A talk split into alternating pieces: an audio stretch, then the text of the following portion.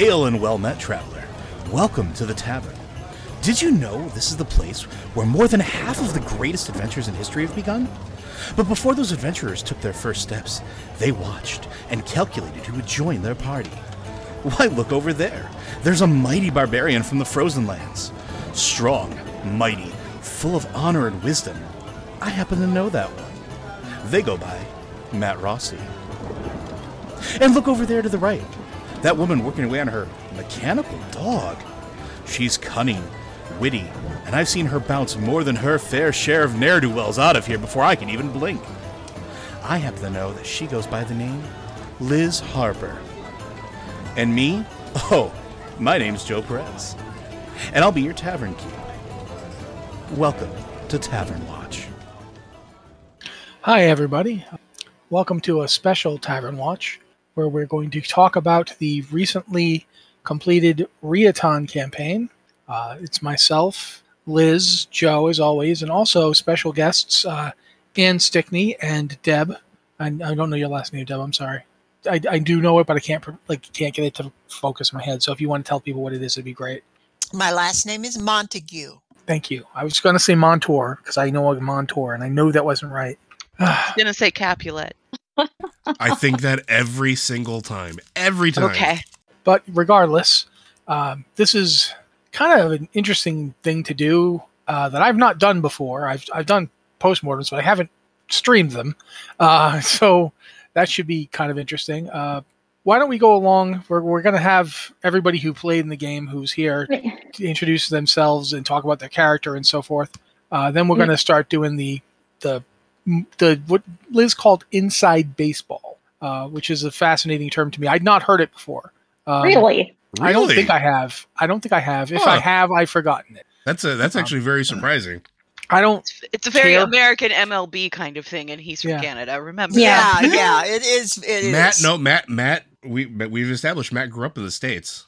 Yeah, I was Well, born yeah, in the but United if States. if you're not a baseball fan, Right. or Yeah. a sports ball fan, it's not necessarily a. See, I always I always heard it as a, car, a common parlance, but okay. Yeah, yeah. I'd never. I just was not aware of it. Regardless, uh, now that we've had that subtract into where I am from and what I know about baseball, which is not a lot. I played football in it. Um, we're gonna throw this over. Uh, I'm gonna start with Anne, since her name starts with an A. Oh, hi. What do you want me to talk about? Gosh. Tell us your character. Like, Well, I played. played Mischief, who ended up being a level 16 Tiefling Rogue, and took a really wild journey that I was not expecting. I, man, I don't even remember. I need to like go back and look at the the background that I sent you because I think all I established was that she ran away from home because her dad was terrible and like her mom didn't notice. And then you turned it into this weird thing yeah, yeah. You said. I think you said stepdad. That's why I. stepdad yeah it was a ste- it wasn't her father father it was her stepfather because he wasn't a tiefling neither one of them were tieflings so it was like where did the tiefling come from and turns out that mom was a tiefling sort of in one aspect and yeah you went really wild with that you went way weirder than i expected with that like you took that and you ran with it and i really appreciate it So I get for for for anybody who hasn't listened to the campaign, maybe explain that a little bit or go into it a little bit with between you two. Like how, how did Yeah. that how did that idea blossom out? Or maybe start with, uh, you know, we are going to talk about kind of the behind the scenes of the Riatan campaign, which we just finished. And uh, if you haven't listened to that, you may want to start there. This is like the behind the scenes version.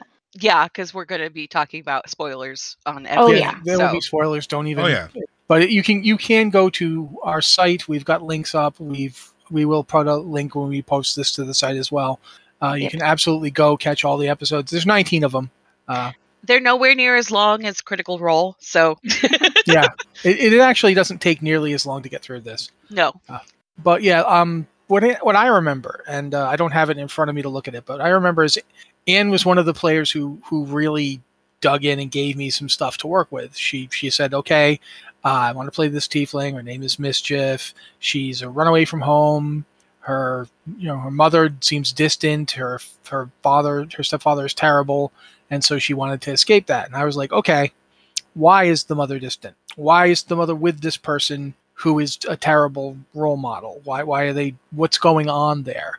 And I mean, I could have gone with something a little simpler uh, because I ended up going with your mother is in fact one part of a being who used to be one person but split themselves into three persons because they had a t- tremendous amount of self-loathing uh, and they married the person they married because they secretly wanted to be with someone who reinforced their self-loathing. And then you were born a tiefling blah blah you know it was it got really complicated really fast but i i decided that that was the kind of thing that we could tease out Yeah. that we didn't have to have like a big dump of here's your mom's backstory, but instead I could play with it. And one of the things that Anne brought in that I really liked uh, was the idea of tiefling use names, which I had not noticed in my previous explorations of D&D that a lot of tiefling names aren't like a name it's just you know a, a, it's like a, an aspiration or a personality trait and i was like huh mischief and I thought about that one for a while, and then I hit upon the idea of caution as as a name for a tiefling paladin, and I was like, that'd be interesting. And then I hit what, but you know, can't have caution without recklessness. You got to have recklessness. So then you had caution and reckless, and I'm like, who are these two? And they, they they're kind of like sisters, but they're not sisters because they're actually the same person. And I'm like, what if they're the same person eh, because there's a there's a triune aspect to the whole game. I don't know if people notice this, but in the campaign, there's a triune aspect to all sorts of things Yeah. there's a three in one aspect to a lot of different stuff in in the campaign. That's that was a deliberate choice, and so I thought that'd be an interesting triune aspect to have. And it helped that Anne played mischief so in tune with her her name that it was pretty easy to steer it along to weird places, because we had Mitch, who was the chaos gremlin of the campaign, but mischief was very much the I'm not going to allow things to be stagnant character. Like mischief would push things along. Mischief would get things moving. Whereas, you know, who knew where Mitch was going to take the things? But a lot of times, if I knew if I needed something to happen, I knew if I just waited long enough, Anne would make it happen. So that's why I decided to give her the really complex backstory, uh, as opposed to other people who had simpler ones that I felt like they could they could hang out in. I brought in other people's backstories as well. Um, not all of them as well as I wanted to. I didn't do Corey's as well as I wanted to. Uh, Deb's was straight up scrambling on my part, and and we'll get to that because Deb is here and she's going to talk about her character and we'll we'll have that conversation. But mischief, it was very much, and I I, I knew I knew Anne could handle it, Hmm. and I already knew Joe's one was was completely different. I'd already lined that one up. Like he got lucky in that he was. I think you were a session late, Joe. No, I was there from day one. Well, he was there from day one. Yeah. Who was the late person? Was that Mitch? Mitch was. Yeah. was Yeah, Mitch, okay. yeah. Yeah, that's why Mitch ended up being just the the, the ball of the spiky ball of confusion. but I, I remember I pinned on Joe that the you know the the bad guy of the campaign was going to be pinned onto That Joe. was yeah, that was interesting. Yeah, I knew that was going to be the case. I knew you could you could deal with that. So, but I was like, I need somebody to be like the motive force here. I need somebody to to kind of be like the team glue and to be the the team you know the person who would would keep the team on task to a degree. And so I I made that made that Anne w- with some of that being Liz as well. But Liz was more like I, I imagined based on what Conahey was supposed to be that that Liz would be a very good let's just get this over with character. And, and that's She was. and that's how it ended up being like very much Conahey just wanted this over, whereas uh, Mischief wanted to explore it. So that's that's that's how I remember it. I don't know what if you've got anything further on it that I've forgotten. Yeah. I still didn't get us to the city. no, no, that's true. Nothing did. Whoops. Sorry about that. I'm gonna be apologizing that for to that for Rossi for a long time. No, No, I love how out. it happened though. I love how it happened where it was like, now you are there. Yeah. and you have to do things. You have to interact with my fantastic magical city. Uh, yeah, But, I mean that. I think that it feels like the magical city was kind of like the big turning point where things went off the rails, at least for you. Yeah. Um. All right. Well, I'm going to move on to, to Deb here. Let's, let's Okay. let Deb Yeah, introduce yeah, yeah. Deb, go ahead and introduce yourself and your character. Hi, I'm Deb, and I played Mediel, uh, who was a dwarf cleric. Do you Eh. remember anything of the backstory you sent me? Like we, we talked about I opened up my um, She's got documents folder, and I have a folder that says D and D, and at the very top of it is Mediel's backstory. Woo woo. which is one, two, three, four, five paragraphs long, and that's it. it. And so I, I remember the, the key thing I honed in on, on on Deb's backstory for Mediel was the idea that Mediel was unhappy with the role in her life and that she didn't Right. like didn't interact well with her family. And I didn't want to do that thing where you bring in the parents and and have like a bunch of Sturm und Drang, but I did want to bring the character's backstory in, and it was it was actually took me a long time to figure out how to do it. It wasn't until the the big let's not go to Piador, it's a silly place as you know moment in the campaign that I figured out how to bring her her family in in the form of Malachi, the evil dwarf warlock, A personable but evil. Um, It says in the backstory a cousin decided over the objections of elders. Hang on, I'm getting there we go. Over family to set sail for riches untold. Mediel was asked to christen and bless his boat. That side of the family made a sizable donation to the temple, and she had to. Well, the cousin has never been heard from again. Yep. This has been used to prove uh, that A, dwarves are not to be sailors, and B, Mediel should have told him this was a bad idea. Yeah, and so I decided to bring him in as the captain of the now flying uh, evil pirate ship. Although it was a nice evil pirate ship, I think you guys made good use out of it. And I think the ultimate distillation of Mediel's character is when confronted with her own god. Mediel decides, no, I want to take a nap now. And thus, the big backstory dump that I was going to do didn't happen. So a lot of you, you will never actually know what was going on at the very end there because Mediel decided she didn't want to hear it. And that You was aren't the- gonna that was you just aren't gonna tell us now? Uh, not all of it because some of it I want to keep hold on to in case I want to use it in the next campaign. But I will I will share some of it. Uh, but yeah, that was that was to me that was the the hook for the backstory of that character was the tension with their family, the tension with the the role that they were expected to perform, this blessing ships thing about, and I I, I liked that idea, so I I grabbed it and ran with it, and it basically helped because I had had a lot of encounters planned for Piador, the magical city, Mhm. and since you guys wouldn't go there, I then had to basically put those encounters on the flying pirate ship.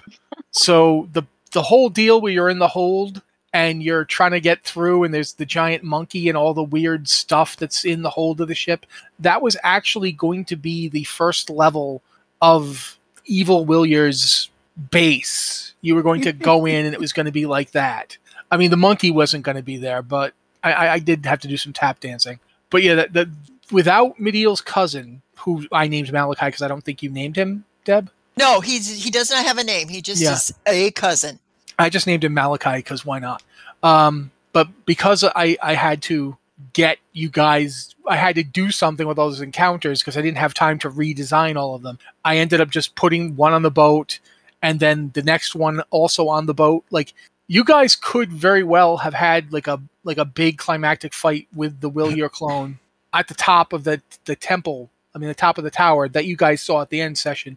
You could have had that fight way earlier and it would have ah. been the fight that you had on the boat. Except then you wouldn't have gotten sucked into the plane of Acheron, and you would have had to figure out how to get there yourselves. Um, but because you were on the boat, it was pretty easy to just crash it in Acher- Acheron. Wasn't really a problem. I Yeah. enjoyed the boat. I really enjoyed it. It that was that's one of my my um, best memories of it. And and where do you think your character has gone now? M- Mediel's left the temple. She's freelance healing, going out and helping people. But I also envision her occasionally running around with Malachi, going, "Okay, um, y- y- you know." I stumbled onto this problem. Can you come and help me? and having her go, I gotta bail your stupid butt out again. But inside being, oh boy, another adventure. Where are we going this time? That type of thing. So yeah, I, I really enjoyed those. I don't know if he actually got another. He he probably got another boat, but it won't be the same. Right, it would not be the same, but it Well- just I envision him and his undead crew just flying all over, just getting into trouble occasionally, etc., and and having to come find Mediel wherever she is to bail them out. All right. Uh, at this point, we'll move on to Liz. Um, go ahead and introduce yourself and your character, Liz, and then you know. ask- Hello. Uh, I am Liz, and I played Kanahe, a water Genasi sorceress. Um, and she, I think I had a paragraph or two on her to start with. I didn't have, I don't think I gave you a lot. I mean, she was just, she was a, a sailor, and she kind of used her sorceress powers to like, I had the idea where she would like generate winds for a ship, and her last ship had crashed, and she just, you know, sunk and like you know, everyone was lost except her because she can breathe underwater and being in a shipwreck, not a big deal. And that she was just, you know, really distraught over that and hadn't gone back to sea. And she was kind of in this weird place where she didn't have anything to do with herself. Uh, so it was kind of interesting. She got sucked into this other place and it was like she hadn't really left anything behind at this point but she was just kind of done with everything and didn't want to get involved and was just let's get out of here i don't even know these people. And that was kind of her thing the entire campaign. She kind of had this sort of why am i here? Why do i have to do this? Why do i have to put up with these weirdos? Yeah, it like, was interesting all the because time. uh, one of the things about it was interesting because it, it. I had to come up with reasons why each of your characters had been brought in, Mhm, and part of it was to give Evil Willier a, a gang. mhm. Uh, he he wanted his, a gang of people from all walks of life to support him in his machinations. Uh, the other reason, though, was because each of you had a sphere of influence or something you were attached to. And in, and in Mediel, and in case, it was you know her her role as a cleric. Um, but in your case, it was very much that you were completely disconnected from your previous life, uh, and so nobody would miss you. Yeah, that and- is true And while that was the case, he could also make use of your your character's, um, you know, the, the idea that you'd had for running a ship using your powers to like summon winds and so forth. Mhm. Um, the gust of wind spell that you used quite a few times in the campaign. Uh, I thought about how that could have been used, but with somebody as demonically intelligent as that Chain Devil was, or diabolically intelligent, I guess I should have said, could find ways to make a vast amount of money with it, which they then built into the empire that he was using. If if we had had a little more time, like if I if I decided to run it a little longer, you would have found out that you were actually a crime boss. like you never got to find that out. Uh, you, the empire that you saw, the mercantile empire, Yeah. was in fact the cover for your pirate empire, and Eh, that that makes that, sense that empire had been used to bring him a lot of the resources he needed to find out where the engine was and how it worked and how it was linked to that island Mhm. because there's actually two engines. There's one on that island, and then there was the one in Piador, and they're actually the same thing. Like in a fourth Really? dimension, in a fourth dimensional sense, it's one engine. It just has two points where it intercedes with with the world. And you guys never got went to this place, so it, it won't mean anything to you. But there's a city in the in the thing called Yunez, and Yunez, the name Yunez is actually a phonetic pronunciation of U N E S, which is U- U- United Nations Earthship. Mhm. And Yunez was the crashed remains of a gigantic spaceship that's extra dimensional. It had a jump drive, an engine that could take it into different realities. That's how it traveled. It it's similar to Hitchhiker's Guide, where you you have the engine that scans alternate universes till it finds the one where you are where you need to go. The improbability drive. It's very similar to that, except that when it was activated, it didn't work the way it was supposed to. It created a reality instead of taking you to a different one. It just grabbed hold of the minds of the people who were on the ship and made their their kind of shared I, their shared subconscious into a reality. And those people, the the original test crew for the ship, are the gods That's why Ga- Ooh. they're all so human. Galia was so human because Galia was the essentially she was the security chief for the ship. Um, Ionin was the doctor, and several others were the the people on the ship. Verth was the only divine being on that that you you you guys encountered during the, the sessions who wasn't originally a crew member of the ship. Because Verth, this reality was Verth. Verth was the, is the destroyer because Verth was the void, the nothingness of this universe. And then there suddenly this ship entered it and created a world, and Verth was like, "What is that? Why is that here? This is my. This is all me. Why is this thing now in me?" And thus, because of that, no one had ever attempted to befriend Verth or even talk to Verth. No one understood what Verth was. Fizzle was literally the first being to ever have a conversation with Verth. Oh God. No one had ever tried it. The gods just stole parts of Verth's existence to make their world and then tried to defend it against him as he kept trying to unmake it because it's not supposed to be here. This is all me. And then one of the th- weird little things from that thing that just appeared inside it one day started talking to it. And I was like, what is happening? And so that's that was that whole thing. That that didn't that was what Mediel was going to find out. Like Galia came to Mount Mediel to tell her all this. Mediel was like, "Nope, don't want to know." Took a nap. so that whole thing never came up. So and there's more to it, but that that was the thing that that's the thing that uh, he had the other Kanahei's pirate empire doing. There was a raid on Yunez that he had even linked, and if we'd gotten around to it, it would have been there. You would have gone to Yunez and and talked to the the the I think it was the Admar, the Admar of Yunez.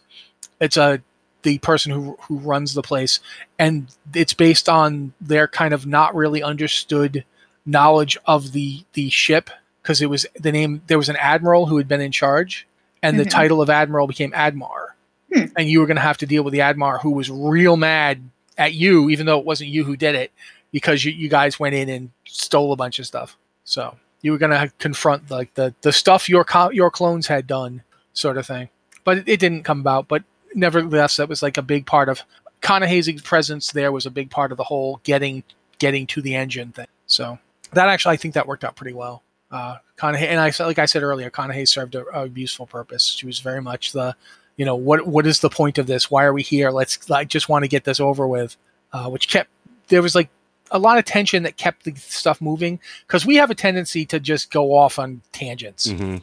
Yep. Like we, you know, we do. That's just something. One or two. Us? What? Yeah, yeah. So having that there helped keep the group moving, even when the group moved completely away from where I was going. And speaking of that, hi Joe, tell Hi. people who you are. uh, well, you, you know who I am if you've listened to any of our podcasts, but uh, the character I played was Willier Rustspark, a gnome mage, uh, who, funnily enough, actually started as a joke. Not in this campaign, but in another game that I was playing, our group kept coming up across this thing where they kept needing a planar cosmologist, but couldn't find one because it wasn't a school that existed. And so, like, all these harebrained schemes that the other group would try to come up with that revolved around sort of needing a planar cosmologist would fizzle because they couldn't figure out how to get around it. So I just decided, Fizzle. yeah, ha. So I just, I I just said, the hell with it. And I just made a planar cosmologist for your game. Uh, and I think that was really what I, what I threw together was that it was, he was a minor noble house, uh, last of his line, uh, wound up moving to Piador and uh, becoming a professor uh, of planar cosmology in Piador. Uh, and his focus was sort of like planar magic. And that was sort of like the rough framework that I gave you. And then you just kind of ran with it. The the evil Willier thing was was I thought hilarious. Um, Yeah. the, the one that threw me for a loop was when you told me that I was dead. Yeah. Like, like, like everything else, I'm like, oh, okay, I'm a clone or whatever. I could deal with that. I can deal with that. I can deal with that. And then you come up with the god of death's like, oh yeah, you were dead. Wait, what?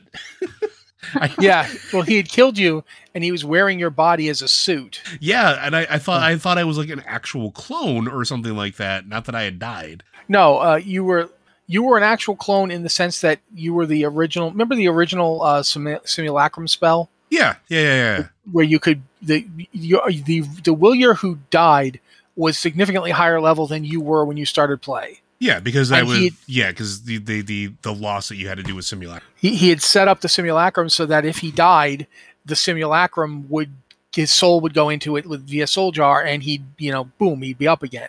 Uh, but unfortunately for him, the chain devil found it and was like, "Oh, that's interesting. I can interrogate him later now and learn even more, and thus my impersonation of him will be better."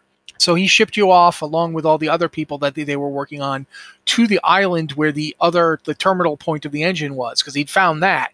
He just needed to find the the point that interceded into this reality, not the one that left it. Uh, so having a planar cosmologist around to help him figure out where in the planes this all intersected was absolutely important. Um, so yeah, I just I decided that's when I figured out okay, Joe is the big bad. Um, I, I'll I'll work that in. The planar cosmology thing works well with what I'm doing anyway. I I know I've got like I kept throwing weird ruins at you guys, and the reason I kept doing it was because those ruins were actually parts of the ship. Yeah, and I, I think Yeah. I, I, I as a player, I think, and I think probably others did. We started, I, I we started picking up on that after we got to like different ones and kept seeing the different things. Like the first transportation, the first time we went through it, I'm like, oh, okay. I kind of this this sort of makes a little bit of sense. I didn't realize that it was going to be the main hub of like the spire of Piador. That was a, that was one uh, one heck of a doozy. Yeah, you Uh, would have found that out had you actually gone to Piador. but you had done such a good job at hyping up the danger level of the chain devil. And I think Yeah. that's and I think that's the part where you, I, I don't think you realized how dangerous you made it seem. I didn't think it. I made it seem all that dangerous at all, but y'all were like, no. I think because he he got away scot free. He got away grabbed- scot he got away scot free. He had we our encounters with him like in the wild uh where he had like a group of searchers and rangers or dem- like like uh, like he had a high standing in the city higher than my character remembered having which Mhm. again not realizing that i was essentially the soul back in a simulacrum so like he's got control he's got a high station of power in the city he's able to summon demons at will like this is a very dangerous situation i think we were only level what five six at the time Yeah, about that. and like I'm a glass cannon. Like you hit me, you hit me once or twice, and like my body goes away. Uh, and like I don't know about everybody else, and maybe I'll toss this over to you guys. Like I, I think Matt did a good job, maybe too good of a job, of just like selling the threat, right? Like Yeah, I, thought didn't Theodore think was that a we death were trap. ready. Oh yeah. Oh Yeah. yeah. Very, very. eh, Yes, Matt. I will buy snow. I live in Alaska. Um, you did a really good job. Yeah, and so like you're you're when we were getting there, it's like yes, I understand that that's where we have to go, but like then I start thinking like, okay, well, what would Willier do in this place? He doesn't he doesn't think that he can handle this. He's not going to lead these people to their death because it's at this point it's he doesn't want that on his conscience. Uh, he hadn't really become that close with any of them yet, except for kind of mischief at that point because she was the only one that treated him normal ish. Um, but like he's like, so we go get stronger before we go take a fight to him because I don't want to die and I don't want them to die, right? for me for me it was kind of like the thought of okay if he's in that high of a standing in that magical city Mhm. then all he has to do is holler and we're in deep crap because everybody's going to listen to him nobody's going to listen to a, gr- a low level group of weirdos you know Well, not only that, not only that, but Matt also established that we were recognizable. So yeah up to that point, several points in time, we had been recognized as our clones. Very like me for sure with that stunt I pulled with the trackers. Um, but also like Kanahei and other folks, like Yep. you, you were pointed out, like, oh, hi, so and so, you know, or or hi, Kanahei, or, or or Madam, I forgot what title you used, whatever. So like, I'm thinking if we start walking into the city, that's just going to draw attention. How do we yeah I- how do we how do we stay under the radar right so like you actually presented a scenario where you you you mentioned the other day uh where you you thought i was a very tactical player you put me in a a, a kobayashi marusen uh scenario you put me in a no win where my character's sitting there i'm sitting there as a player looking at this through my character's eyes and my character's going huh I go in there, we all die, the campaign's over. That doesn't sound fun. Uh, so now I need to go figure out another way around this or an end around or go get more allies. And so I started thinking of it like almost like Mass Effect terms. Like maybe I can go find allies elsewhere in the world. Uh, maybe I could use just need a couple more companions. Yeah. Yeah. Or, or like maybe there's an army of dwarves out there or, or an or army of orcs that like are really angry with with with me. And i prove that i'm not the demonic me or whatever the case is or, or and convince them to go and kill them with kill them with us or something like that. It's like let's go figure out another way around this. Uh so you you your Piador situation is a, a beautiful and, wonderful boiling down of a combination of your and my mindset colliding at high speed. Yeah, pretty much. Because I had actually set up. There was stuff you were going to. There were people in the city that were opposed to Willier. There were. It was all sorts of stuff you were going to run into, and I ended up having to like scrap all of it and come up with something really fast. Which again is why uh, Deb's character was so helpful because she had the cousin who she knew nothing about Mm-hmm. other like other than she had a cousin. She didn't even know his name because she'd give me one. So I was like, okay, boom, here he is. Dude, Uh, the flying pirate ship was super cool. Oh yeah, flying ships are always cool. But okay, I think we've that's everybody's characters. Uh, people who aren't here obviously can't talk about their characters, but also I'll do a brief mention. Corey, I feel to this day that Corey got the least out of the campaign, and I feel really bad about it. Um, I, I wanted to work in more of his backstory, I just didn't get around to it.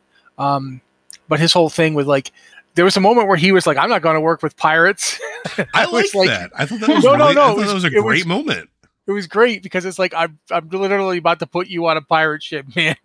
so this you'll you'll do what you do, but you're going to be on a pirate ship. Um, Andrew obviously joined the campaign late. Uh, his Arison Cinnamon character. Um, basically, he was like a warlock had a demonic pact. I'm like, okay, sure. There's plenty of demons and devils involved in this. It, it, it'll it'll be fine.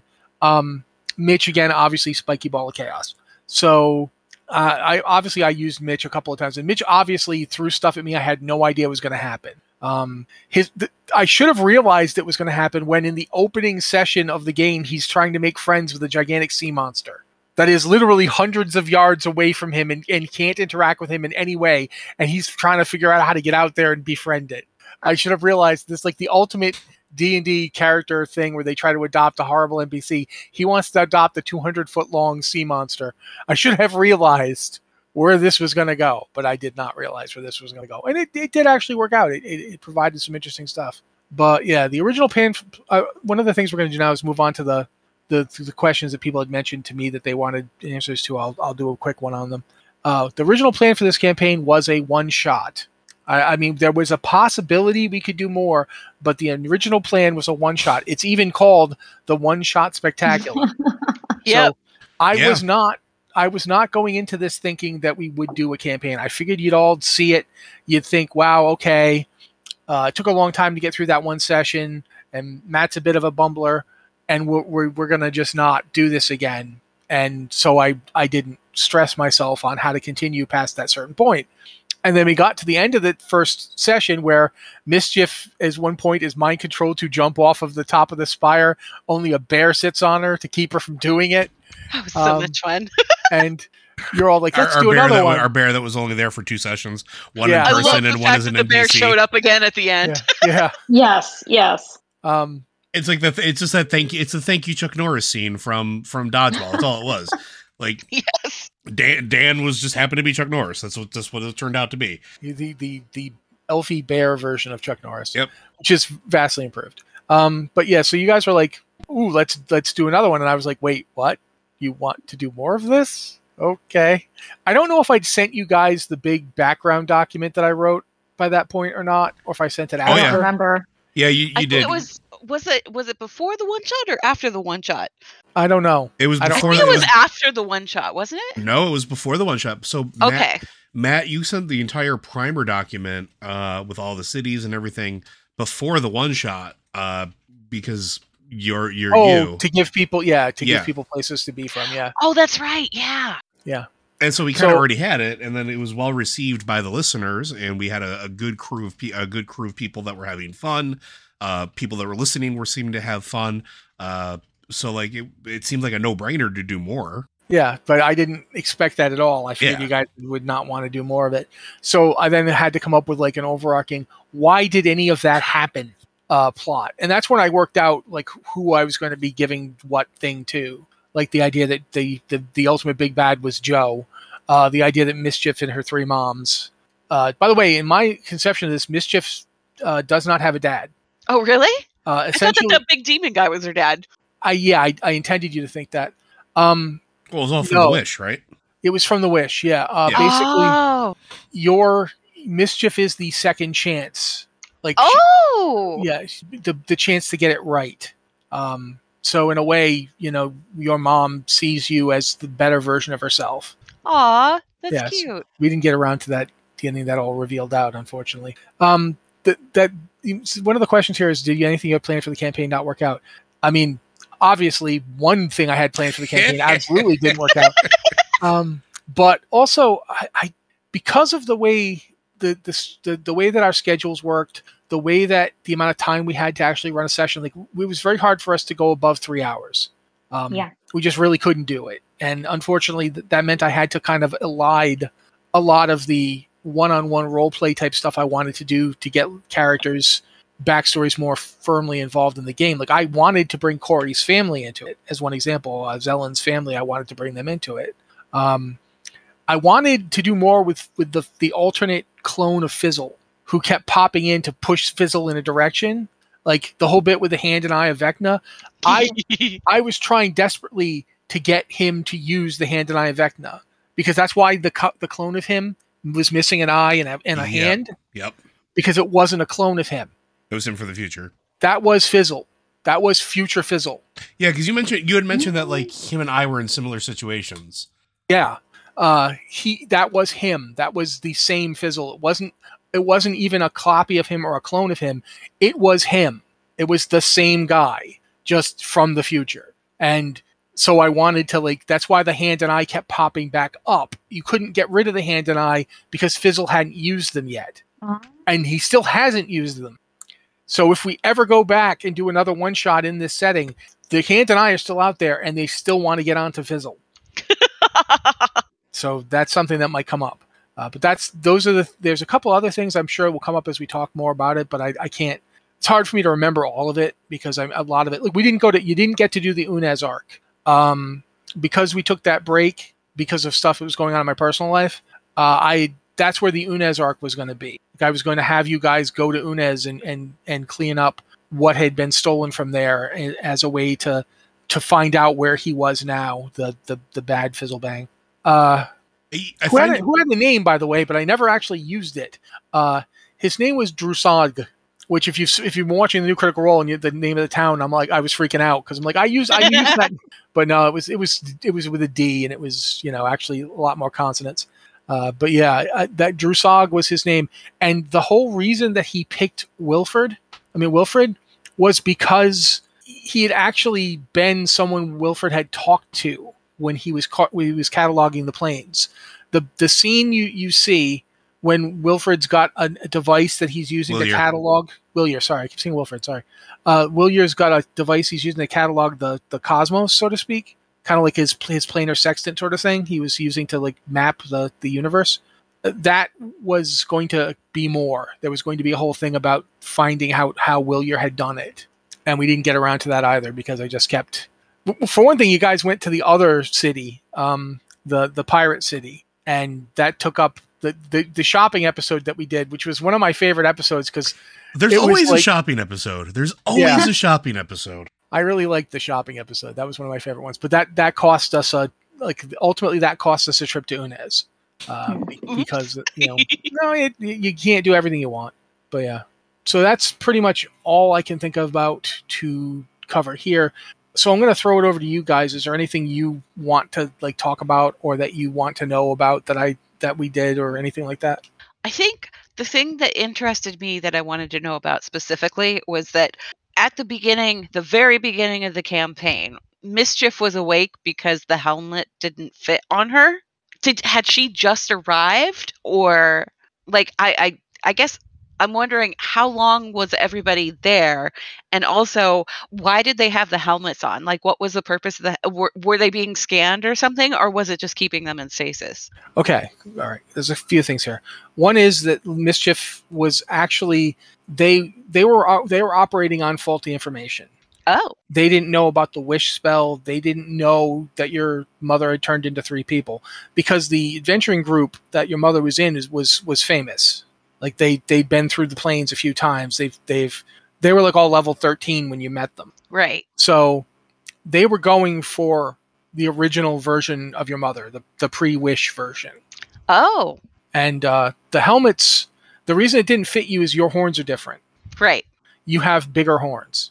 because you're the, the idealized version. You're the person that she wanted to be, proud of who she was, not ashamed of it. Uh, she filed her horns off. Oh. You didn't. So when they they made a helmet to fit you, it did not fit because you had you you had the horns, and they were trying to figure it out. And you woke up. They they had literally just grabbed you, like you had been Okay. you'd left home like a month or so early. Uh, Okay. and in in the wor- the version of it I had come up with, uh, the helmets were actually Willier's design. Of course. Oh. They were they were in fact intended to to to read people's minds. Okay. Um, the other Willier was hoping to use it to make sure that the clones all had the proper memories to fit into the the roles he was going to use them for. Uh, and I'm trying to think how exactly to explain this. Like Willier was going to be, he was going to mine Willier for information about the, you know, the planar cosmology to figure out where the temple in Acheron was. Uh, that was one thing he was trying to do. Uh, similarly, you know, Kanahay's life, her nautical experience, uh, Zellen's life, the, the various bits and pieces he was looking for. Um, and so that's what those helmets were for. They were to, to, to basically constantly cast detect thoughts on you okay. while you were. They did also keep you in stasis. That was the other thing that they did. Um, but primarily, they were there to uh, scan your minds, and you could have figured out how to use them that way. Like you kept the helmets. You had the helmets the whole campaign, Yep. Yeah. and it, you could have figured out how to use them to to read people's minds. I was actually one of the things I wanted to do, and we just never had time. Is I wanted to try to use the helmets to communicate with Mitch. Uh, kind of might have worked. Yeah, would've 'cause I- had, yeah, I would have had to play around with it. Yeah, because like I was just thinking, like in the downtime, my character, like I was just thinking, like that's something my character would do because he's getting frustrated because he can't talk to Mitch, and so like I was like, oh, I could you know take the helmets and like if they're downloading because I thought they were just like downloading our memories, which hey, it looks like they were. Uh, maybe I can tinker with it and figure it out, and maybe use it as a way to communicate with them. Maybe not all the time, but uh, we just never got around to it because it was always just we were just chasing after or running away from uh things. So. Mhm. Yeah. But yeah, that that was the uh, that was the basic intent of that was to at, at the, the keep in mind that when they when you first see it, since it was a one shot, I'll be up front. They were just a, a plot convenience to keep. To, you know, this is why you guys are here because I like to open games like on a cliffhanger. I think they Cold call it in opens. medias res. Co- Cold Yeah, opens, yeah. Yeah, I like to do an in medias res thing where I just I throw you in the situation and let you figure it out from here. Like one of my favorites used to be you're on a burning ship, but you guys, y'all were so good at wrecking ships that I ultimately didn't want to make it too much a thing in this session. So yeah, I- but yeah, that was basically the goal. the other question that I had, and it was just kind of a random question, really. How long does inspiration points like? Do they last from session to session?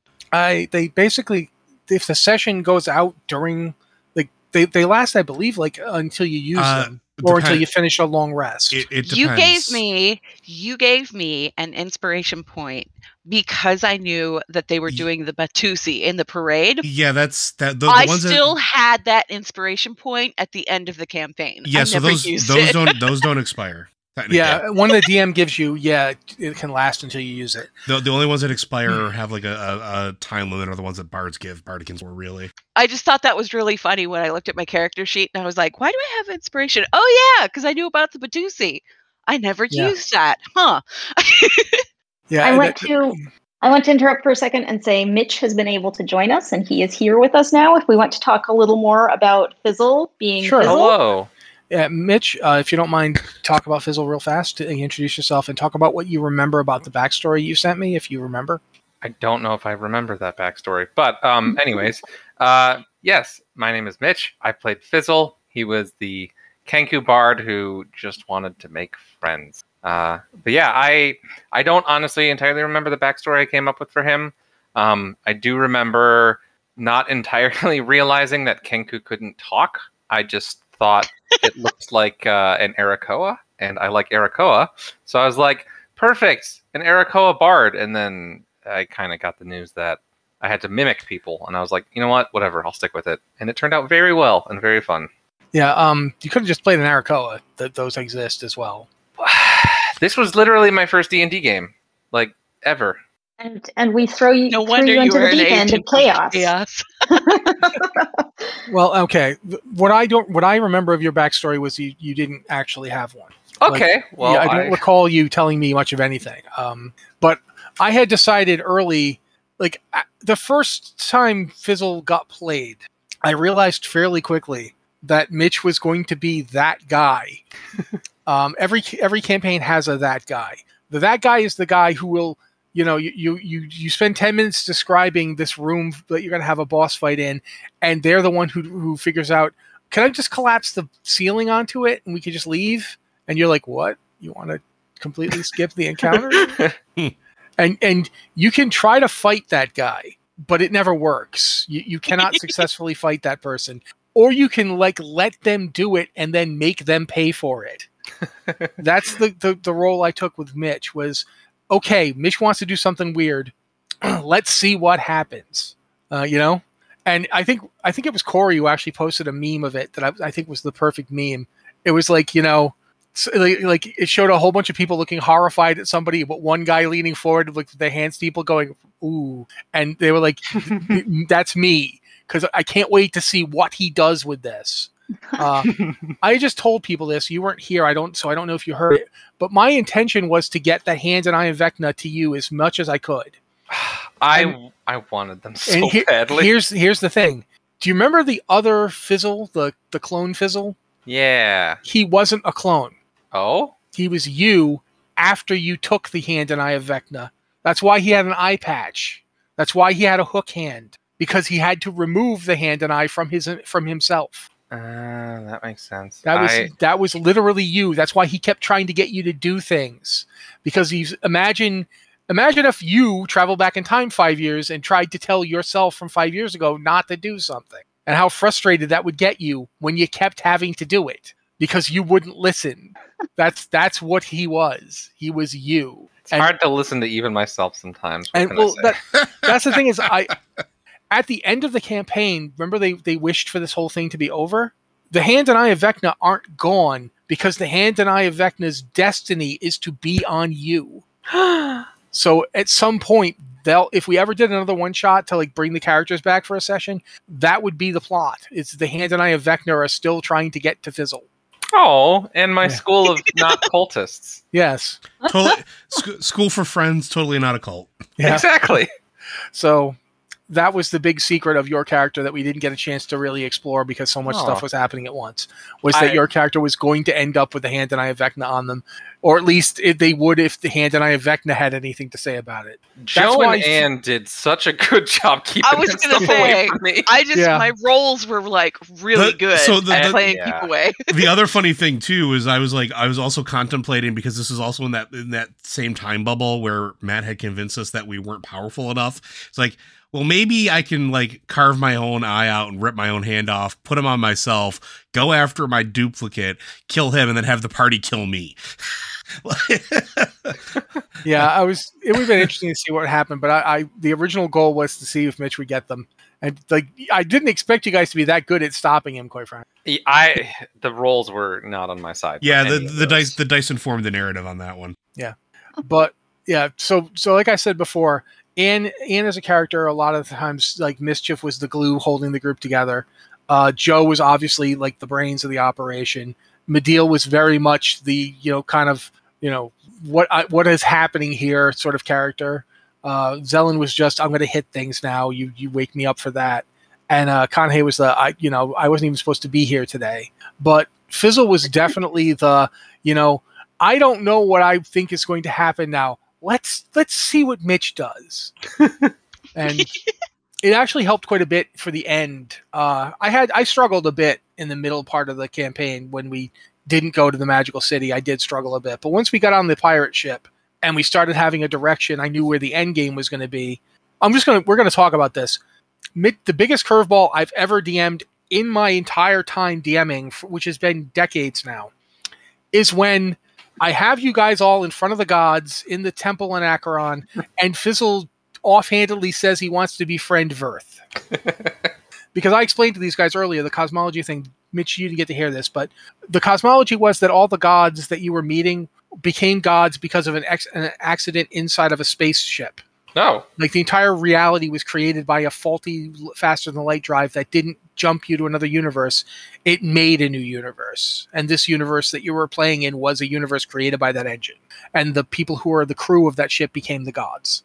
Uh, the, the ones that you ran into. There were other gods, but th- those ones were originally on that ship when it was when it created this new reality. Except for Verth. Verth, the, the reality before the ship showed up and created this world inside of it, the reality was all Verth, and it was nothing. It was void. Verth was void. Verth was a giant void of nothingness, and then suddenly it had this really painful carbuncle that was a reality inside of it.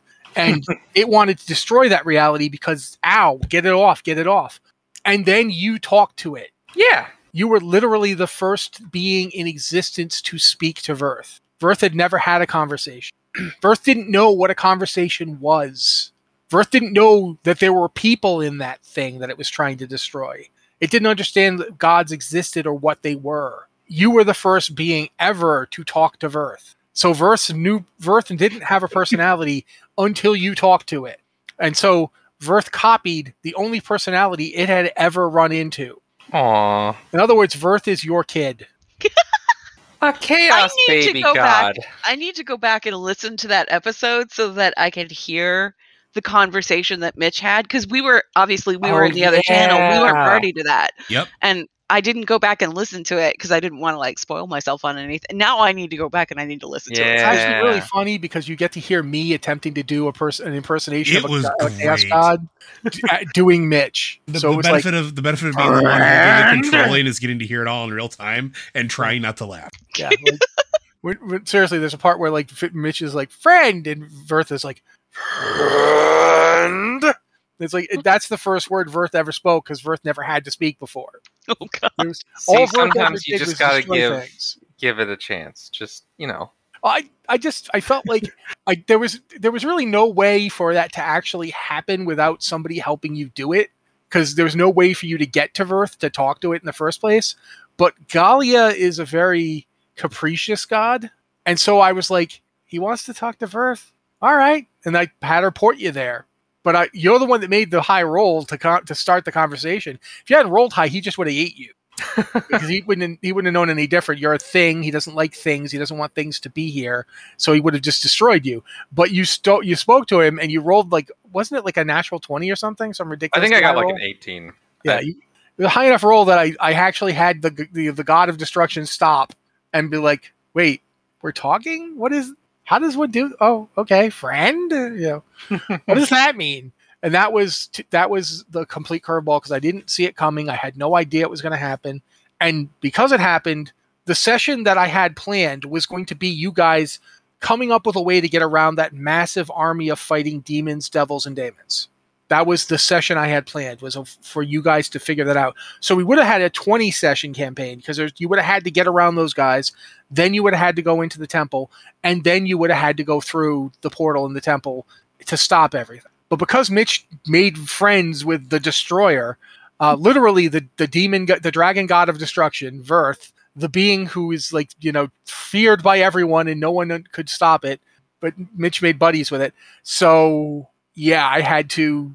I'm like, okay, we're just gonna we're gonna just sweep the demon army out of the way. They're not even going to be an issue. We're just going to skip them because Mitch decided to make friends with destruction um, and that to me was like that was one of the moments that I, I like in D and D, like like running in D and D was when the players do something and you have like you're like okay, that nothing I expected was go- is going to happen now. All right, there we go. But yeah, that was that was Fizzle's big impact on the campaign, and it's a big big impact on the campaign. So it was it was fantastic and i was so glad that you were willing to indulge me in that and even like you know planning the whole controlling of the Verth or the vessel or whatever um, it was at the end there but oh yeah, we, we definitely uh had to to kind of pull that one off the seat of our pants, but they were worked out. All right, but um, who it was Liz who had been talking last. Did you get to actually ask the question you wanted to ask?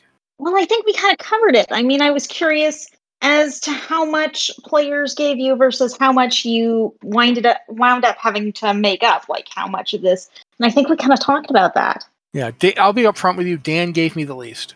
hmm I, I don't think that's surprising considering Dan stayed for one session. Well, I think I think what Dan was struggling with is like he had this like video game mentality where you have to Yeah. get to the end, and it's like uh, when he was playing, he felt like he wasn't, you know, in line with the game because there was all this role playing, and he's just like, I want to get to the boss and like fight it, and so he decided to drop out instead of stick with us. Whatever the case is, like Dan, like I said, Dan gave me the least, which is which is why I brought him back because I'm like, nope, nobody escapes the campaign. But yeah, um, so Did I- somebody tell him that he made a cameo at the end? I, I, I didn't. No, I Somebody didn't. no better tell idea. him that he made a cameo at the very end. I'll, I'll add yeah. it to my list of things that I need to report back to Dan. So, um, okay, trying to think about what else to ask you guys about. Uh, so I'll ask this one because this is something I'm curious about. Is there any NPC you guys particularly remember fondly, or, or for that matter, wish you'd gotten to do more with? Uh, we'll start with uh, Mitch since he's the last to show up. Um, hmm. I don't know. Well, I mean, there's the you know the whole eye thing. Like, not- I don't know. Does that count as an NPC? It, it definitely would have been if you put the thing on. I you think- definitely would. I think Vecna counts as an NPC. Yeah. Well, I mean, yes, yes, but I wasn't sure if the eye alone and, and the talking to me counted. Do, I- so do you do you know what the Eye of Vecna and the Hand of Vecna is, Mitch? Like, I, let me let me ask that real quick. My destiny, of course. So, for those of you who, who don't know, I, I have no clue. Yeah, so this is why like I I had, I had I think I sent Matt uh what he when I when he when I identified them I like I think I sent Matt a message that said oh you son of a um Yeah, I remember he, he, like- he, he didn't stop at son of a. He went all the way with the phrase. um but they are they are literally pieces of a lich god who's trying to retake physical form and it does so by well trying to get whoever gets these artifacts to put them into themselves to wrest control of their body and be born again which is Oh, cool. why orcus uh hates him or orcus and vecna are like at odds which is why uh Mediel's cousin who worked for orcus uh, was super keen about destroying it so that he couldn't come back. But yeah, there's there's super powerful artifacts that uh and they are artifacts that they recently brought back. Like they hadn't they hadn't existed in like actual form in D and D for a while. They brought Oh. them back for fifth edition, and the fact that they brought him back for fifth edition and Matt put him in his game was hilariously surprising and awful. And the funny part was that I know you cast identify on them. He didn't like as soon as he said it was a hand and an eye, I knew what it was. yeah, same, same, same. like without without you even having to Yep. cast, I I, Yep, I yep, was like, oh my god, what did he do? Yep. Because it wasn't just one of them; it was both. both of them. of them, which is which which never happens. Like in any campaign that I've ever played that it's had them, like I've seen like eyes, like the eye of Vecna destroy an entire civilization. like yeah. Ooh. What's really funny is you also had the sword of Kas the whole time and you didn't know it. I didn't have uh, access to it. Yeah. You you almost Wait, did. what? You asked the Wishblade was Mhm. the sword of Kas. Mhm, Oh, mhm. really? Oh, Yep. I didn't know that. Yep. Yeah.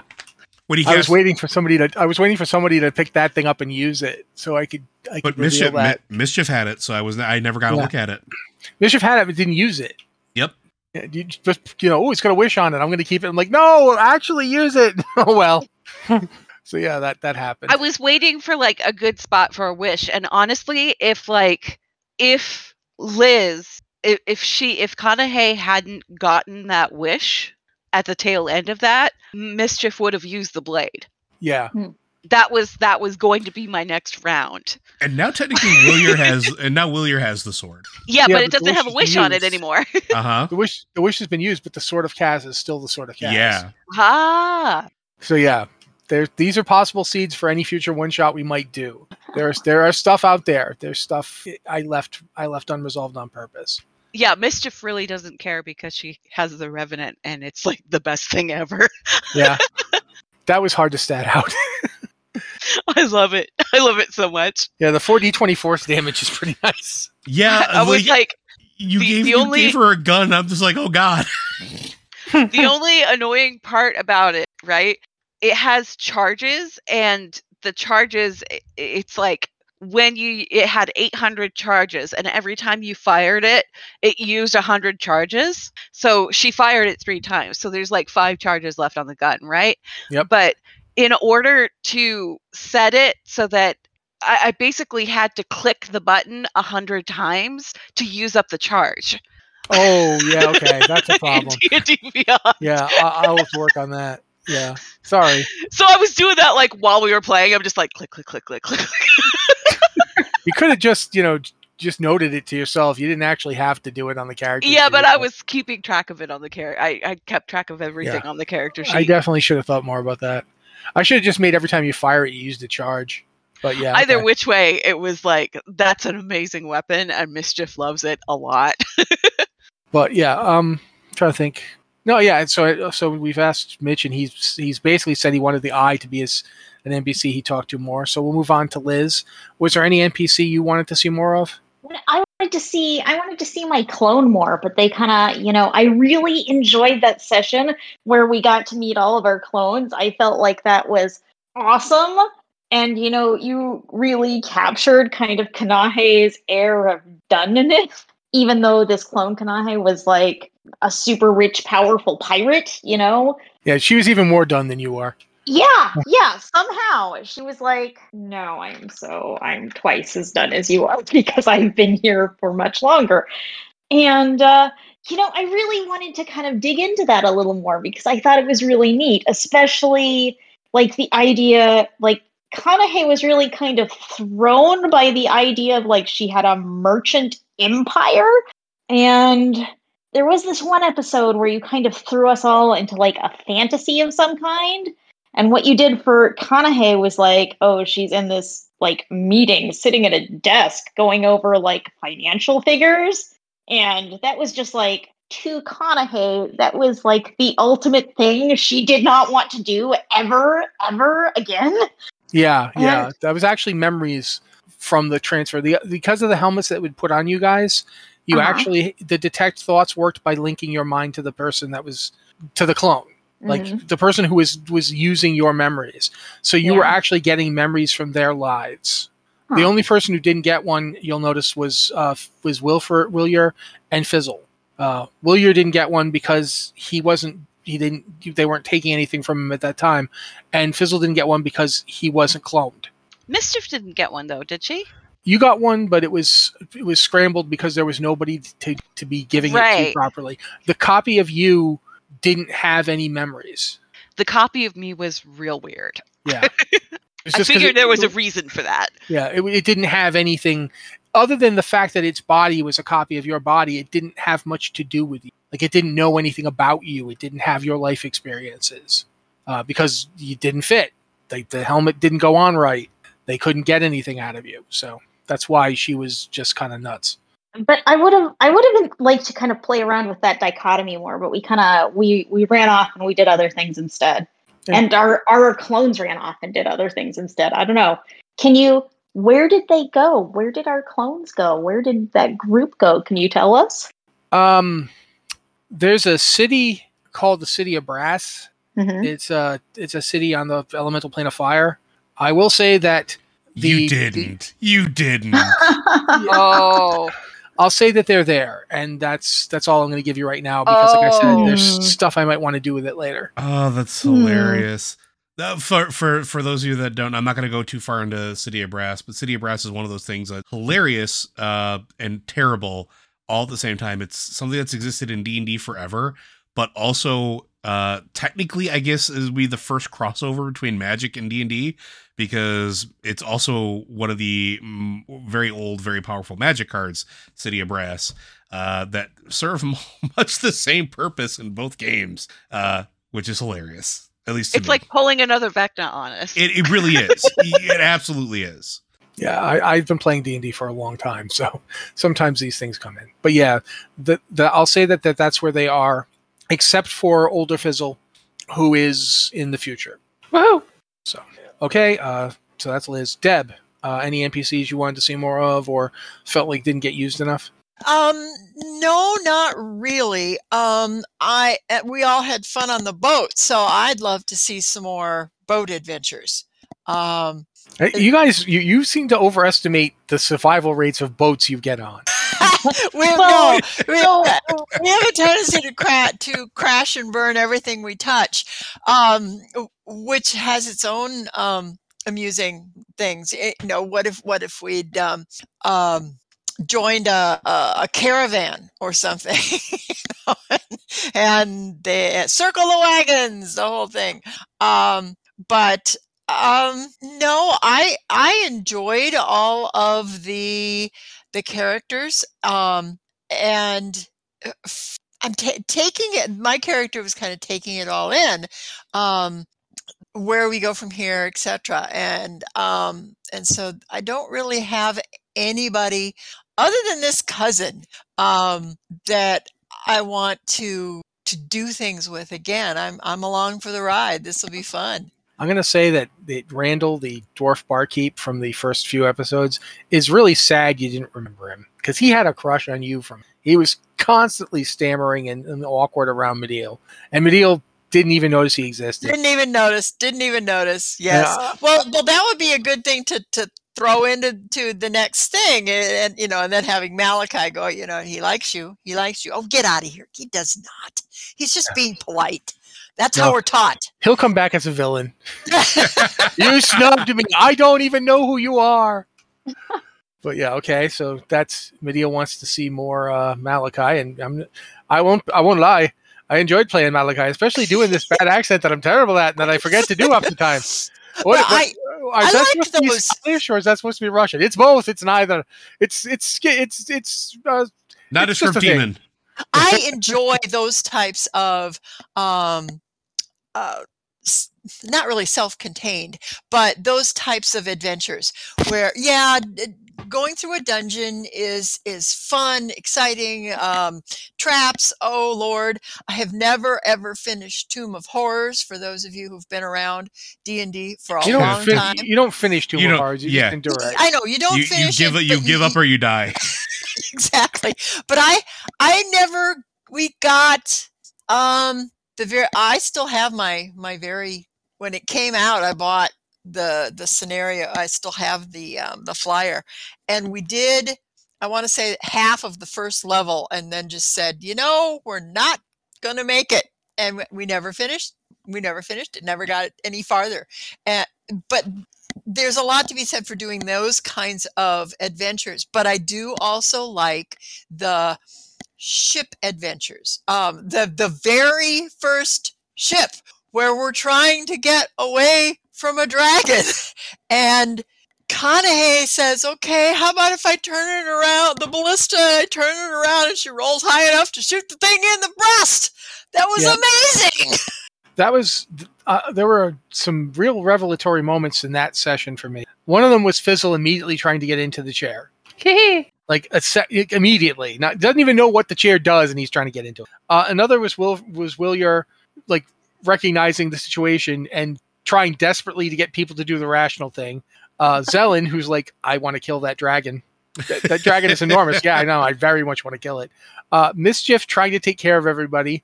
Kanahe trying to t- explain to people how boats work.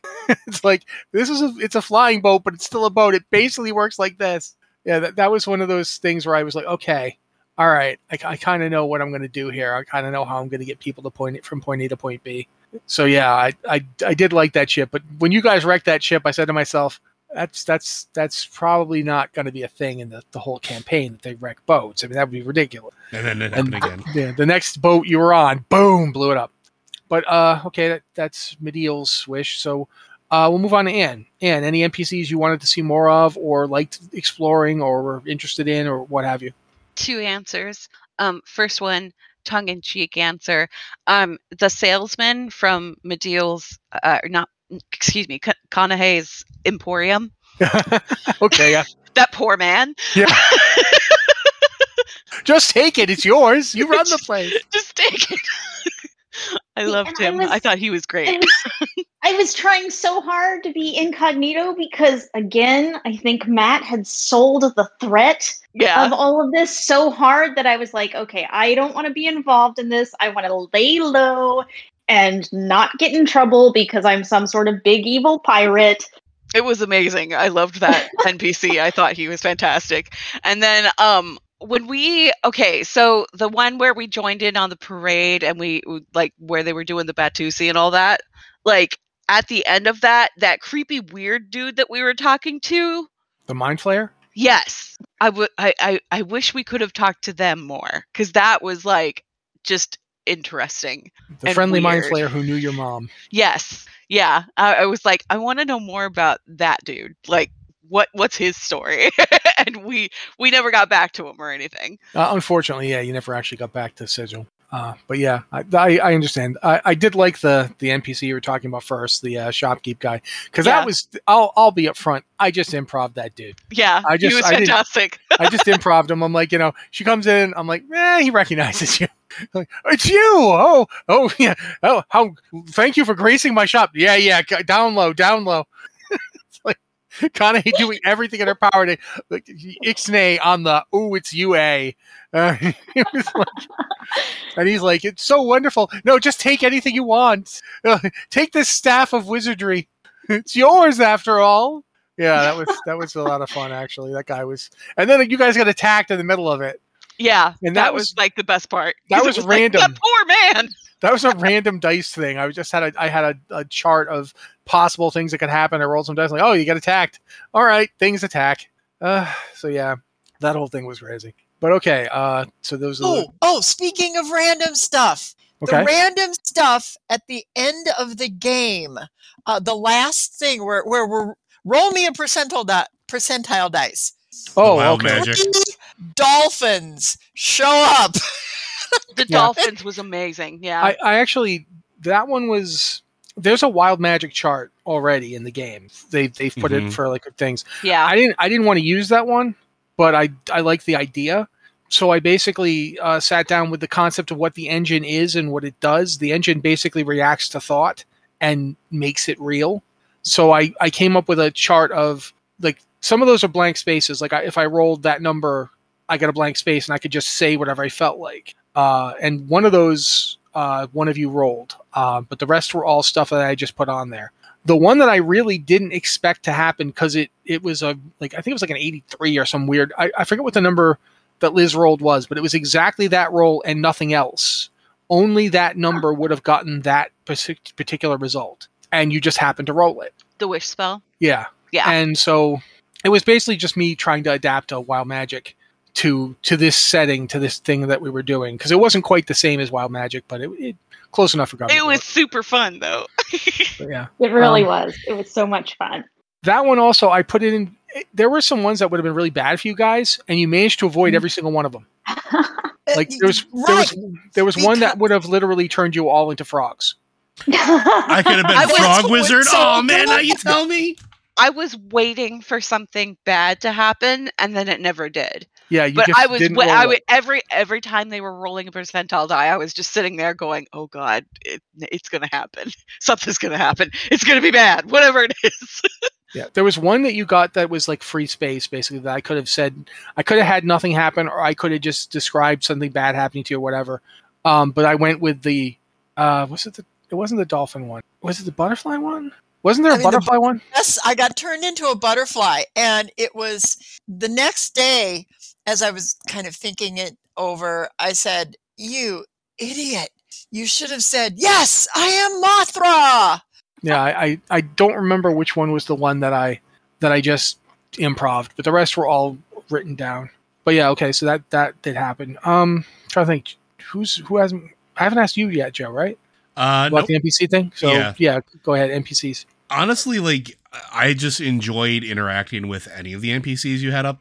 Uh, my favorite, just for the sheer hilarity and weirdness of it, was Bubbles. Um, yes, I love monkey. bubbles.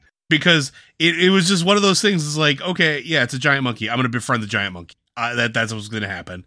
Uh, also because it was a giant monkey. I love giant monkey. Uh, but yeah, no, honestly, like I like interacting with your NPCs. I feel that they always have, uh, you know, good characterization and, and interesting motives, and trying to figure out where your inspiration is from them is always hilarious. So Yeah, a lot of them are actually stolen from video games.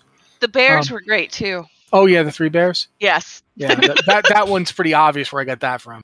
Um, but I, I needed, I just, you guys didn't want to go to Theodore, and I didn't have anything, and I'm like, I got to come up with something to just, just something for them to be doing while I try to think of what to do now. Uh, bears, talking bears. And Good, of course, go you with it. were you were lucky that you had Mitch there, who would Im- immediately run into any weird, probably a trap thing. Yeah, Yeah. absolutely. Uh, because as at this point, Mitch had established, like I said earlier, when Mitch decided he wanted to befriend a 200 foot long sea monster that was so far away from him that there was no chance he could reach it in any way. I should have known Mitch will always be down to like you know just be useful to me in this regard. Like if I if I if I need something to happen, I can just just dangle a carrot off in the distance, and Fizzle will be like friend and run at it. Yeah. So that that was actually very helpful for that. Um, for me, uh, I'm going to say this: the, the NPCs I really regret not having done more with are the herd of talking fire cows. Yeah, those were pretty good. too. Yes, They were great. Yes. Um, I love that that only thing that even only happened because you guys had these helmets that comprehend language that you had scrounged out of the uh, the diadems. And uh, That was also, Willier cast tongues on Kanahe, Yeah. so she could actually speak to them. Yeah, but you didn't.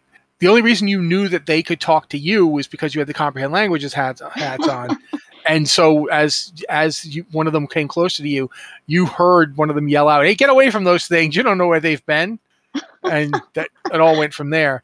And that was all pretty much improv because I, I had no idea where I was going with that. I didn't intend those guys to be anything. It just that that happened, so I I went with it.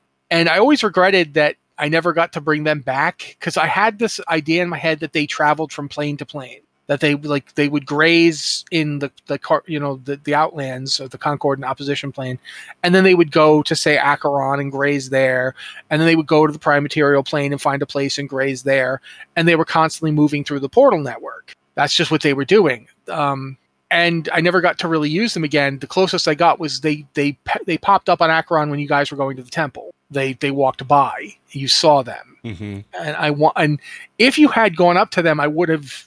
Like we could have done more interaction with them, but you all were flying, and you weren't really in charge of the boat, so it ended up just being a cameo. But I regretted that. I wanted to do more with those guys. Um, there was just something about a, a herd of of completely sapient cow people. Uh, they're just cows. They're not minotaurs. They're just cows. They don't have hands. They, they just do cow things, but they just they do cow things, but can talk and understand what's going on. Uh, I, I just I like them. I and I I regret not having come up with more for them. But uh, okay, that pretty much handles that. Um, hmm, I'm trying to think of what else. Well, this is there's the thing then. What did you guys expect to get picked up that didn't? Like what what were you thinking was going to happen that didn't happen? And then I'll talk about what I expected to happen that didn't happen. Not not the big thing that we all know, but there were some other things. So so we'll start with Joe this time. What did you expect to happen that didn't happen? Honestly, I didn't. Um, I learned very early on to sort of just kind of roll with whatever was going on because I I couldn't really predict where you were going, and I, I really enjoyed that. So I didn't really bank on getting anything picked up in particular, and just kind of like rolled with. So Okay, uh, Liz. Yeah, I've got to agree with Joe that uh, kind of your ideas were so wildly creative and unpredictable that I never entirely knew what was going to happen next. Uh, one of the things that I figured would be key, and you've talked about some of this, is those you know futuristic areas that were obviously part of this spaceship you've talked about that we would land in. I figured we would learn more about them or like maybe figuring out what they actually were was going to be key to this and uh i mean we wandered through them and we figured out some things but we never really we never connected the dots as to what they were because we we walked past some of those connecting parts and never dug into it Yeah, I, I mean, part of that was that we didn't get to Yunez, and Yeah. had you actually gotten to Yunez, it would have a lot of it would have been a lot more apparent. Uh, Deb, Um, I, I long time D and D player, so I'm I'm very I agree with Joe and and Yeah. Liz that that um you when you're a long time D and D player, um y- you learn to roll with the punches. Mhm. Um, that eh, okay, I came in to the last fight thinking and looking at all my spells. All right, I'm going to do this. I'm going to do this. If Joe hadn't um, knocked down that force field, um, my next action was going to be to run up to the force field and cast anti magic shell on myself and see if that would take it down. And then there was, well, all right, uh, Zelen has lost 50 or is down to 52 health hit points, I think he said. All right, well, I can get him with a mass heal. And I had figured out how many um, hit points I c- and and you you go in and you plan these things and then the first thing that happens is Mitch goes, Fran? All right, that noise you hear is me tearing up my list of things I'm going to do.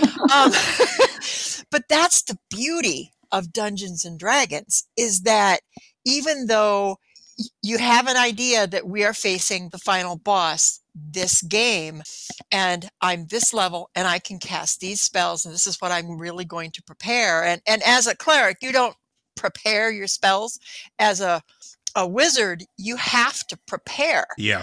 and and so going into a fight you make the best Guess. guess as Yep. what you're going to need and and all it takes is friend and oh everything i was going to do is gone so rolling with the punches it, I, I i really enjoyed it really really enjoyed it Better bring the microphone down to my face. Uh, Mitch, anything? Um, I, I do agree with Liz a little bit on the like the the real world stuff. I was I was kind of curious where that would go and like expecting a little more of it. I'm, I'm that's not a complaint. I just kind of was like, huh, I wonder what uh, this is all about. No, I mean there's there's obviously always going to be stuff you intend to do that you just don't get to. Yeah, yeah, and again, yeah. nothing wrong with that. I loved where it went, but I think the um, the less surprising part of this is that um, I didn't necessarily go into sessions thinking this is what I want to do or this is what I want to make happen. It was more um, how can I use my spells and abilities to make fun things happen, or how can I prepare to just take this in a, a different direction. Do you remember the, the the saddest time in that campaign? And I think this was a missed call on my part. You have an ability that when you kill somebody, you can steal their appearance. I I was going to bring that up. Yeah, that was that was my favorite. One of my favorite moments in the campaign is when I stole the stole someone's corpse shadow, uh, and then you're like, yeah, you can't talk though. So Yeah. I was just mimicking to his guard friend, like, uh, and yeah, that was that was one of the the really fun parts. But that's a good example of you know kind of the sort of thing I would do before a game is look at my spell sheet and remind myself like, all right, I have this weird steel shadow thing. I have I can write in the sky for whatever reason. So stuff like that is more how I would prepare and uh, you know try to figure out do I have weird niche spells that I can you know try to bust out at the most random time. if you're looking for weird niche spells, you picked the right class.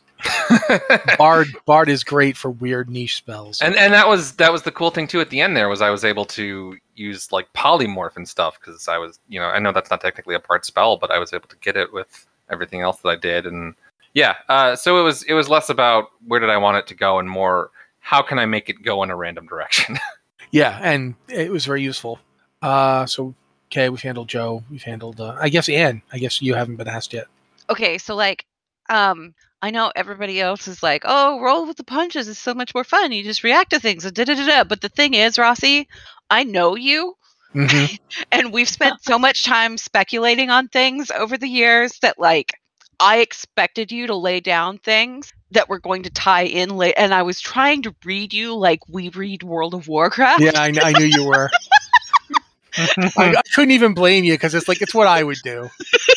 I mean, we how many hours did we spend late at night going, "Ooh, what if?" Yeah, I, I, know, right? Okay. So the thing with me that I was expecting to something bigger to happen and it just didn't was those quote unquote temples that were like different levels of I guess that research facility or whatever it was. It was the ship's engineering core. The- yeah, exactly.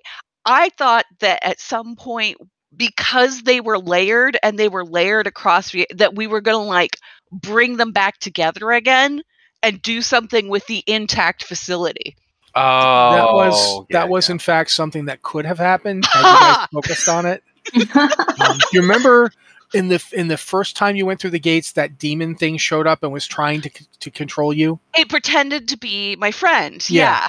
Yeah. It was that creature um, is a being. He has various names. One of them is Graz'zt, and he was also pretending to be your father. Um, right. and he wanted to get you to re. He wanted to beat the Chain Devil by outmaneuvering him. The Chain Ah. Devil uh, Druzog, um, he he was trying to use the two engines to just hit blank slate on the world and recreate it with him as the as the supreme deity. He was going to literally wipe existence. That was what he was going for. Uh, Graz'zt wanted to get you guys to recombine the various levels of the engineering core so that he could shunt all the power from the engines through you Ooh. and he says you're you're the idealized result of the wish that Galia granted to uh, to your mother. He was going to use you as as a means to create himself into the world. Huh. So that was where he was trying to go. And if you guys had spent more time, like there was the whole thing with that Githyanki guy. Yeah. Yeah, if you guys had ended up reconnecting with that guy, if you tried to find him, uh, he was actually not have been all that hard to find, and you could have It was on my that route. legitimately on my list when I was thinking about allies to try to grab. Is like yeah, it, I freed this per or we freed this person, made Right. friends. They probably have more dragon riders. This might be useful. Yeah, if you guys had gone to um, the astral plane and found the Githyanki, uh, you absolutely could have gone on, on a whole thing to reassemble the engine core. Okay. That was that was a possibility. I'm satisfied now because I was correct. Yeah, no. I, I- when I described it as as looking like us, like if you'd cut the building into pieces, like it was Yeah. sliced. Yeah. Yeah, that's that was that was in on purpose. That was actually straight up. Um, I was aiming that at you because I, figured, it was deliberate. I Yeah. figured it was deliberate uh, because and the first one that we got into that was the other NPC that I was actually interested in seeing more of was the one that was pretending to be yeah, my yeah, friend. He never the friend that had died. Yeah, Yeah. He, and he never came back or anything. And I was like, huh, I wonder what was up with that. But when we entered that place, I, I didn't really think about it until we got to the second level, where all of a sudden it was like, oh, it's that research facility, but it's a different slice of it. And then I was like, he's planning something. He's got to be planning something with this. yeah, that was absolutely a possibility, but uh, we, we just literally ran out of time. Speaking, Uh, speaking of running out of time, I think yeah, we are. we, we should probably For- start for- doing our final thoughts soon. Uh, well, I mean, I guess I will take the opportunity to to do a little bit of that. There's just talking about how I planned the campaign, and that I didn't. Like I said before, there was a one shot. That's all I had in mind. Uh, all I thought we were going to do. So when we moved to a campaign, I actually spent the next couple sessions watching how you guys reacted to things. Um, and that was how I came up with the overarching plot. That's how I came up with Willier as the bad guy, sorta. That's how I came up with time traveling Fizzle. That's how I came up with the clones that came in and came out of the story. Everything that I was doing to point you guys towards Piador and get you into the into Piador was part of that couple of sessions. And then when you guys didn't go to Piador, and I, I've harped on this sometimes to, to Needle Joe, but the truth is, you can never, as a DM, expect people to do anything. You have to be ready to Yeah. go, okay, they're not doing it. But when you guys decided not to go to Piador, it became my mission in life to get you into Piador by the end of the campaign. Like, the, from then on, there was nothing. Everything was aimed towards. I sacrificed things like like Anne just talked about. Had you guys pushed on it, you could have gone and, and dealt with the Githyanki thing and so forth. But I deliberately let that fall by the wayside to get you into Piador. I moved one of the engine points to Piador. It wasn't originally there. I moved it there so that you would go there. I had decided at point, oh, you don't want to go to Piador, huh? You're going to Piador. Uh, but you're going to Piador in a way that doesn't railroad you into it. I'm not going to force you to go there. I'm just going to make the end of the campaign be there. Uh, and part of the reason I did that was spite because I'm a terrible person. But part the other reason though was because it was a symbol of all the stuff you guys had circumvented and and changed by your actions. This was this was the D&D campaign with the most player change to my plans that I've ever had. And I want to say that like kudos to y'all.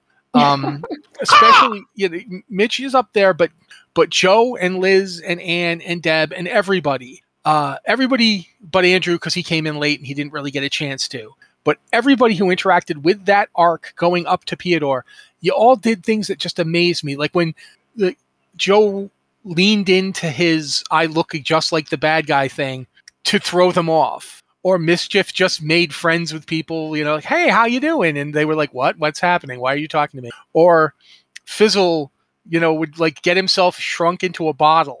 Like, you do you remember that? That's why Fizzle got kidnapped because you put him in a bottle. Yep. Yeah. You put These- Fizzle in the bottle, and then of course the guy stole him. Why These wouldn't things he? happen. Just so I really want to say this from the bottom of my heart. Thank you for the most surprising campaign I've ever run. Uh, Thank you. you know, so Thank you. it wasn't just you, you saying all that stuff about me being creative and everything. It, it wasn't just me. It was very definitely because of y'all. Because without you guys, this would have been a much more straightforward campaign. So I, I'm really happy about how it ended. I'm really happy with how we got there, and I'm really happy that you were forced to go to P. Well, I think uh, I think I, I I don't want to say I speak for everybody, but thank you very much for running it, Matt. It was a very fun time. Uh, I think I really enjoyed uh, bouncing off of everybody, not really having a game plan, and just kind of like leaning into the the different aspects of uh, the different characters and sort of seeing where everything. Uh, so I'm I'm very happy with how that worked. I'm going to miss rolling insanely high stealth checks and just hiding in the middle of nowhere. You you were like your dice for stealth checks. You would roll like a three on an attack, but then a like a not like a thirty three on your stealth check, and I'd be like, why is it always your stealth checks? so uh my my stealth um because i'm proficient in it um is a plus 15 Yeah, but you'd roll like you'd get thirty fives. Right and that's because i also had um the the talent thing where it was like if you roll below a certain number it's automatically a 10 Oh yeah, wow. I know. You just you, you just were nuts. It was Yeah. it was amazing it watching. was stupid funny though because it was like there's nowhere to hide i'm going to roll a stealth check anyway i'm hidden Mischief's just really nonchalant. Yeah, the uh, the, she the shot me with that big gun, but Expertise Yeah. is a wonderful thing. but uh, all right. I guess that's basically it for this go, guys. Um, pretty much out of time. So thank you so much matt that was like Yes, the thank you. best it was so much fun Well, thank you guys all for being here and playing in it. Um, this has been the uh, the Riaton campaign wrap up. Um, yeah, uh, we're gonna do a with new a campaign. D&D one-shot spectacular yeah, the 19 sessions later, we are at the end of the one shot spectacular. Um, hopefully, we're, we're we're working on a new campaign, probably for January, maybe for February. Uh, we're still we're still ironing out stuff. Joe and I are going to co-run it, which means we're going to have to swap characters a lot, which is going to be exciting because we came up with a plan for that. Uh, th- you know, thanks to everybody for being here th- that could be here. Uh, thank you to Mitch, Deb, and, and Anne for showing up. Uh, thank you to Joe and Liz, who are always here for Tavern Watch, for for coming up with the idea to do this little uh, campaign wrap up. And uh, thank you to me. Uh, I don't have Yeah, anything to thank you, myself Matt. for. Thank But, uh, you. It was a great game. It's my birthday in two days, so. Uh, ah happy Yeah. birthday in advance Yeah, but uh, yeah, that's it, guys. Uh, thank you very much. I- You I would like go, to Liz? chime. I would like to chime in that we are playing another D and D game. We're playing Wild Beyond the Witchlight next weekend on December 11th. That may be our last Tavern Watch thing for this month. Um, we'll see. You know, December. December. Everyone has the weird schedules, and uh, as Matt said, we may have a new game in January, or we may be playing more Witchlight. We're going to be playing more Witchlight regardless. But yes, uh, absolutely. yeah. I get to play a bunny bard in that one. No, yeah, yeah. It's a wild, it's a wild ride. But all right, uh, thank you guys for listening. Uh, this has been Tavern Watch, as we said. Uh, if you guys want to jump up over our uh, Patreon, uh, Blizzard Watch, you know, slash Patreon, that would be really great. We could use the help. Uh, we're doing a Patreon drive right now, so go give that a look. And uh, yeah, we'll be here next week for the Witch Witchlight game. Uh, thank you guys for being here with us. Thanks, everyone. Thanks.